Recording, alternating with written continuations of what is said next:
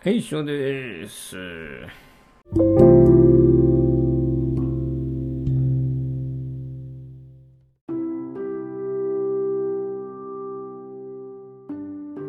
人生のね、あの、どん底はいつですかっていうふうに質問されたら何と答えるかなってね、ちょっとね、考えてましたね。うん、私のね、人生のどん底っていうか、まあ、どん底って思う時はね、その、たくさんあったと思いますよね。そその時に、その時の感情に戻ればの話ですけどね。最初のどん底あれですよね。あの、まあ、受験が全然うまくいかないっていうところが一つありましたよね。まあ、最初の受験って言ったね、あの、高校かもしれないですね、高校ね。うん。まあ、自分的にはね、あの、みんな、どんな人も自分的には頑張ったつもりなんですよね。はい。だけどうまくいかないっていうのは、やっぱり頑張れてないのかなっていうのはあります。あと本番に弱いっていうのもありますよね。で、本番に弱いっていうのが、一体何の責任かなっていうのは、今でもね、考えてますね。うん。本番に弱いってことは、まあ緊張っていうのもあるのかもしれないんですが、一つはプレッシャーに弱いっていうのが一つあると思いますね。これはね、あの、社会人になってもらうと思うんですけど。で、本来はね、落ち着いてたら、あの、できることがね、できなくなってしまってね、やっぱりその、プレッシャーに弱いっていうのはあると思いますね。で、うーん、やっぱりその人のね、最大な、最大能力を発揮できるっていうのはやっぱ落ち着いてる時だと思うんですよ。リラックスしてる時が一番できてると思います。だから、どんなことがあってもリラックスして前に進めるっていう自分を作るのが一番大事かなと思いますよね。特に本番が弱いっていうのはあります。ただ、本番が弱いっていうね、経験を私も何度もしたので思うんですけど、本番が弱い人が本番に強くそう簡単になれるのかっていうとなかなかなれないと思います。ね、経験上なれませんでしたからね。はい。何か理由があるんですよ。うん。例えばなんですけど、本来の力が発揮、要は100%出せればそこを突破できたわけですよね。だから、えっ、ー、と、まあ、200%持ってたらね、自分が能力200%あった、ある人間だったら、まあ、緊張して100%に落ちますよね。おそらくね、半分ぐらいまで落ちてね。その100%っていうのは多分突破できる100%になるから、多分十分、あの、緊張したって突破できるっていう話ですよね。普通の状態で100%だと緊張すればまあ60から50%のパフォーマンスになるわけだから、まあそういうふうに言ったら自分が期待されているものに対して200%の自分を保てばどんな状況、どんなプレッシャーの状況でも先に進めるっていう単純計算になりますよね。はい。と思います。なのでやっぱあのー、これはね、本当に理解したかしてないかってのがあると思うんですよね。あの、勉強したつもりだって人、私も含めてですけどね、今だから言えるんですけど、えっ、ー、と、後から振り返ると、えっ、ー、と、つもりっていうのは、あの、自分で思い込んでる感想ですからね。えー、それが本当に身についてるか、やってたふりにもなるわけですよ。うん。だから、あのー、なんていうのかな。本当に、なんていうの。つもりを打破するには、えー、自分が理解してるのを本当に確認したいときは、人に教えられるかっていうところで、えー、物差しを引くといいです。物差しでね、測るといいですよ。まず、えー、まあ割り算ができますよ。掛け算ができます。まあ、まあ死者、あ、なんだっけあれ、えー、っと、うん、加減上場っていうんですかね。加減上場が全部できるよう、できますよっていう人がいます。今いるとします。で、その加減上場の、えー、本当に身についているかっていうのは、えー、その掛け算割り算とかね全部の計算で100点満点を毎回取ったとしても本当に理解したかどうかっていうのは測れないわけですよ。それは本当に理解したかどうかっていうのはその事実を全くわからない人に対してわかるように教えてあげることができて教えた相手が100点を取れたとしたらきっとあなたは100%理解してるってことになると思いますね。その状態でテストを受ければ確実に受かりますよ。ね。そういうことなんですよね。そういうレベルに達するってのは、まあ、時間もかかる時もあると思うし、でもで、少なくとも、あの、どんな人も時間をかけたら、プロに、プロに近いぐらいの技術力になってますよね。例えばそれほど取り柄のない人がいたとしましょう。ね。えー、その人は10年、20年、ある一つのことにずっとやって技術者でしたと。そうすると、その彼に勝る技術者はいなくなるぐらいその人はプロフェッショナルになれるんですよ。他に取り柄がなくてもね。うん。そういうことなんですよね。あの、教えたり、教えても、その、たければたけるほど、最も簡単な教え方がわかるんですよ。ってことは、なぜかというと自分は分かってるから。その近道も分かってるからね。うん。いいわゆる教科書ではこういうふうに言われてるんだけど、結局、あの、実際に使える知識ってこの部分だから、こういうふうにやったら簡単に答え出ちゃうんだよねって。それで、それなんですよ。やっぱ経験者にしかわからないね。ところ。教科書通りに学んできただけの人だと、実際にその近道がどうだったっていうね、えー、仮にその近道で答えが出たとしても、じゃあなんでその近道で正しいのかっていうことをね、説明することができない場合は、やっぱその人はまだ理解してないですよね。うん、ということなんですよね。だから自分がどんな状況でも100点取れるっていうかパスできるというね、自信があるんだとすれば、あ、そうか、その自信をつけたいんであれば、人に教えるということが必要ですよ。じゃあ、例えば、受験勉強今してたとしましょうってとこでね、えー、皆さん、あの、人といるとね、あの、なんていうのかな、集中できないから一人でやるかもしれないけど、誰かにね、教えてあげるっていう、その教える作業が実は勉強になってるんです。記憶を蓄積するための作業になってるんですね。だから、人に教えてあげるとかね、そういう作業でグループでね、あの、なんていうの勉強するってことは絶対に悪くないことだと思いますよ。私はね。うん。と思います。仕事の現場でも同じで、えー、人に教えている間に、間も、よくね、時間がもったいないと、人に教えてるなんて時間がもったいないと、それだったらね、もっとね、生産がつくできるというふうに思うかもしれないんだけど、教えてる時間は自分の知識がさらに深まるというか、あの、そうですね、理解が深まるし、まあ、あの、自分は今までただでき、ただね、なんとなく分かってできてたことなんだけど、教える、教えるっていう立場になって初めてその理論が分かったっていうのがありますね。一度理論を身につければどんな状況でもその理論通りに行けばね、解けるわけですからね。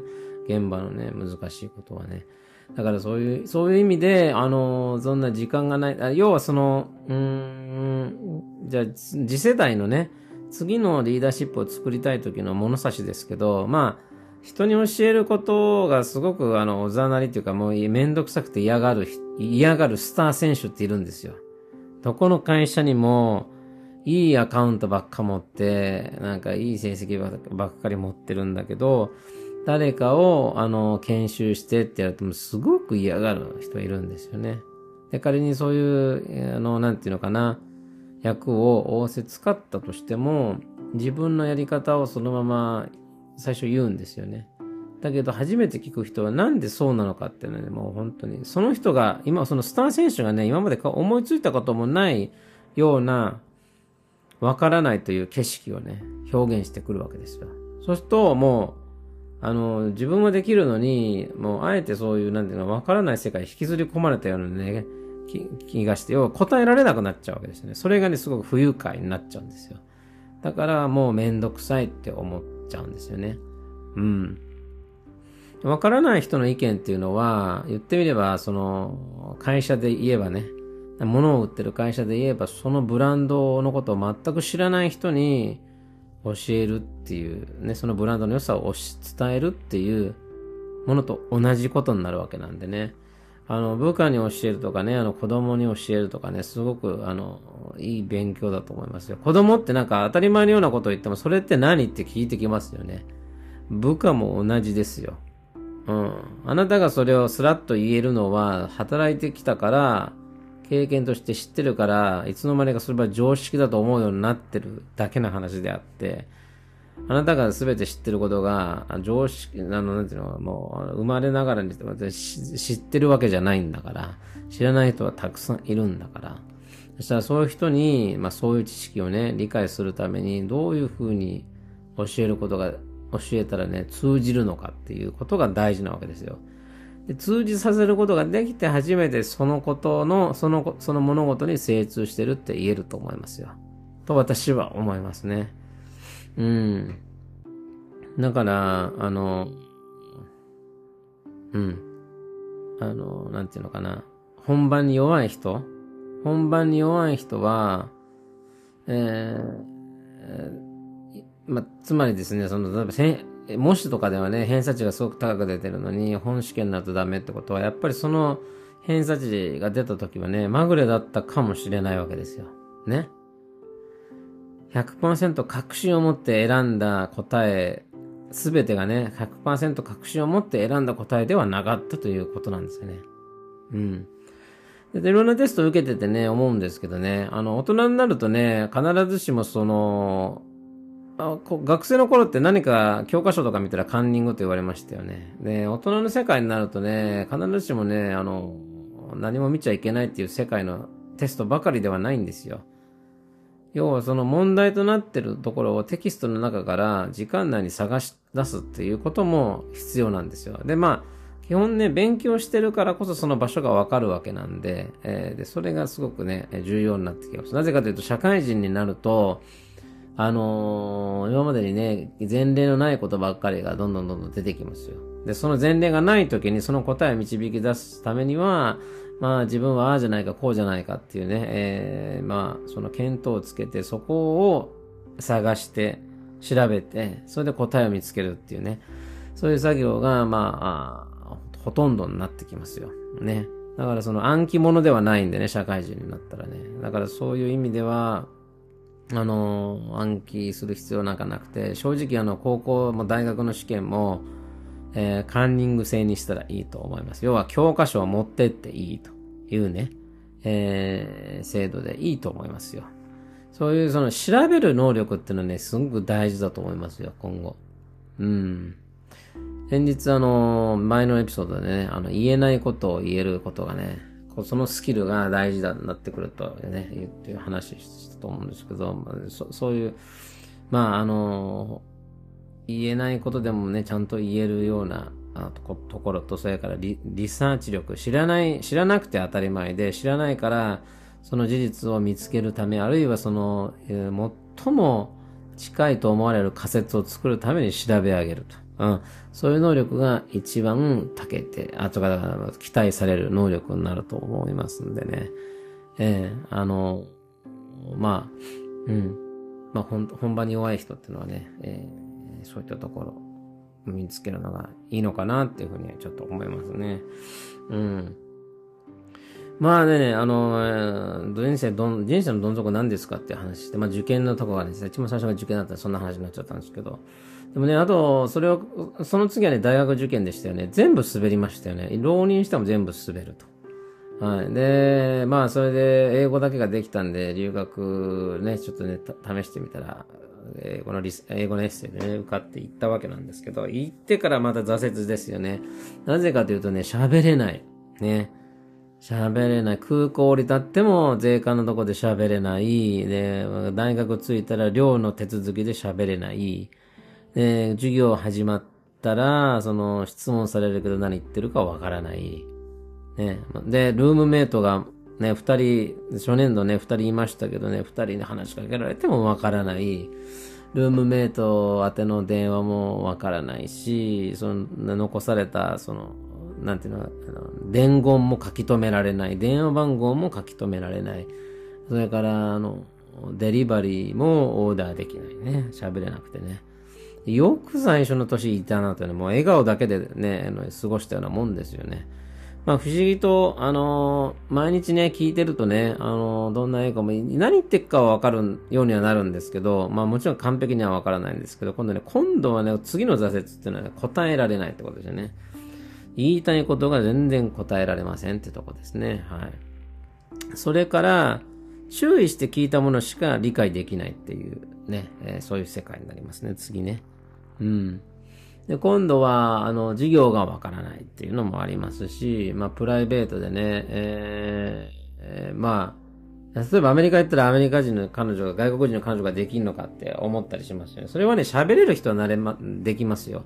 喋れない人は全然できないですよ。ね。うん。それに、その、マイノリティにね、えー、位置づけになるんでね、えー、っと、ま、そのマイノリティの中で生きていかなきゃいけないと。で、まあ、次の挫折はあれですね、大学でもまあ苦労してやっと卒業したんですけど、今度はね、次の挫折っていうか、ビザが全然降りないっていうところですね。ビザが降りないって言い方変だな。まずはね、ビザが降りないから、日本って多分ビザが降りて仕事ね、ついてますよね、皆さんね、外国人の方ね。アメリカは仕事をつい、仕事に就いた時にその仕事の先がビザをスポンサーするという手続きが始まらないと、まあ働けないわけなんですよ。うん。まあほとんどサポートしなかったですしね、当時はね。だからもうね、受けても受けてもね、自分の能力なんかどうだってよくて、あのー、なんていうの、ビザがサポートしてる、するかしないかという会社の方針だけで全てが決まりますよという感じでしたね。もう本当にずっと給料も良くない。いや、フルタイムにつけないからお金なんかね、上がるわけでもないし、っていうのが一つ。で、フルタイムについたら、まあね、すごく、日本円で言ったらいくらかな ?350、年収350万から始まったのかな？うん。本当なかったですよね。貧乏でしたよね。で、最大でね、えー、12年働いて、最大の年収が450万、まあ、450万ぐらいでしたよ。まあ、本当に安いですよね。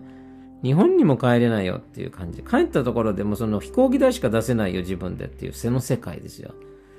でね、やっぱどん底っていうのはね、やっぱもう本当に月の給料があの8万円っていう世界でね、え、っと、何年過ごしたかな、まあ、数年それで過ごして、ありましたね。で、その途中でまあフルタイム見つかったんだけど、その年収は、まあ350万だったかな。だからやっぱり少ないですよね。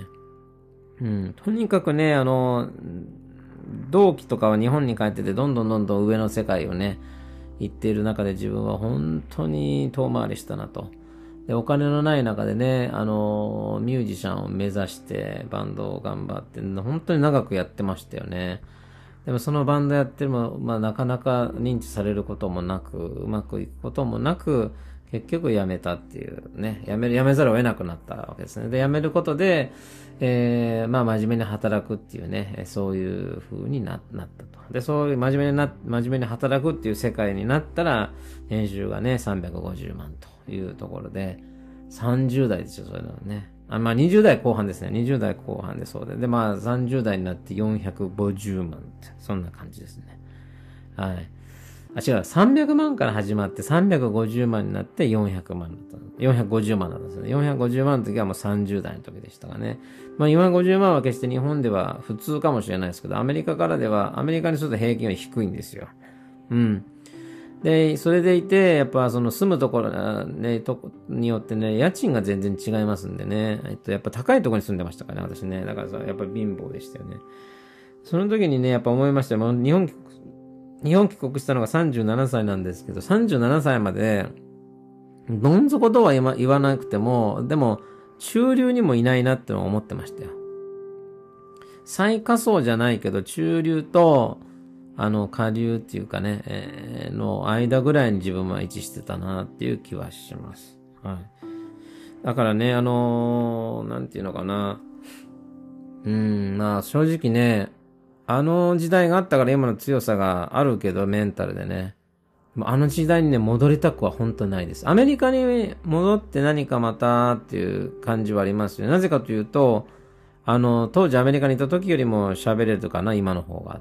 帰ってきてからの方が喋る機会が増えた。まあ、なぜかというと、そういう、そう、英語を話さなきゃいけないところで責任のね、あるポジションでやってるからっていうのがあるんですよね。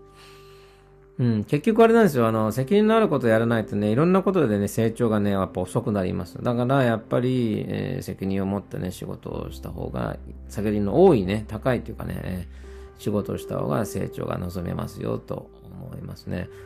それが一つの、まあ、どん底でもありましたけど、次のどん底はあれですね、えっと、あれですね、離婚と日本へ帰国と、それから再就職って、これが、ね、同時期に来たっていうとこですね。えー、引っ越しっていうのは、えー、アメリカから日本へ引っ越すっていう引っ越しですね、一つはね。で、まあまあ離婚は離婚ですね。で、あともう一つは再就職、引っ越しだけじゃなくて再就職しなきゃいけないから転職活動しますよね。だけど、再就職先っていうのは日本なわけで、それをアメリカでしてるわけだから、なかなかうまくいかないですよね。それはもちろんね。はい。だからそういうことが、とにかく同時期に来ましたあの時は本当に、えー、どん底だったなっていうものがありますね。なんか頼るものがないなってちょっと思っててね。とにかくひたすら頑張ろうって、その3つのね、ことをね、一個一個クリアしていこうって思ってた、えー、1年か2年でしたよね、最後のね。うーん。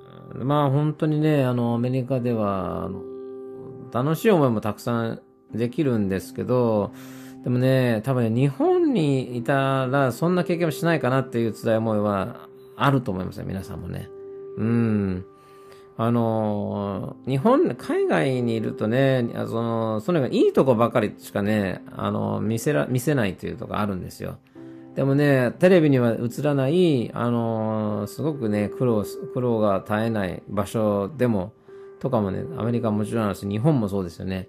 アメリカにいた時の日本ってのはいいことばかりに見えるんですけど、日本に帰ってくると、やっぱ嫌なことばかりに見えるってね。そういうのがあります。うん、それは多分ね、どこの国行っても同じだと思いますよ。俺が韓国行ってても、えー、それからま南米に行っててもね、えー、ヨーロッパに行ってても多分同じ思いになります。あまり身近なものになるとね、今度その悪いとこがね、すごく見えてくるっていうのがね、普通だと思いますよ。うん。まあ、あのー、でもその、それがでもどん底かな、とは思いますね。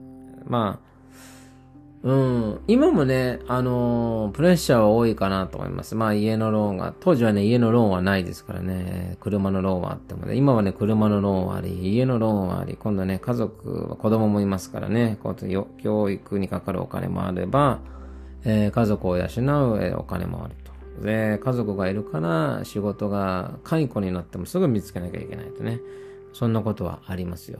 だから、いつね、自分がね、突然動けなくなるかっていうのはわからないのでね、とにかくね、今できることは何でもやるようにしてますね。まあ、ポッドキャストもそうですよ。まあ、ここからマネタイズできるわけではないけれども、本当にね、思う。これはね、あの、自分の考えをね、記録するには非常にいいものかなって思いますよね。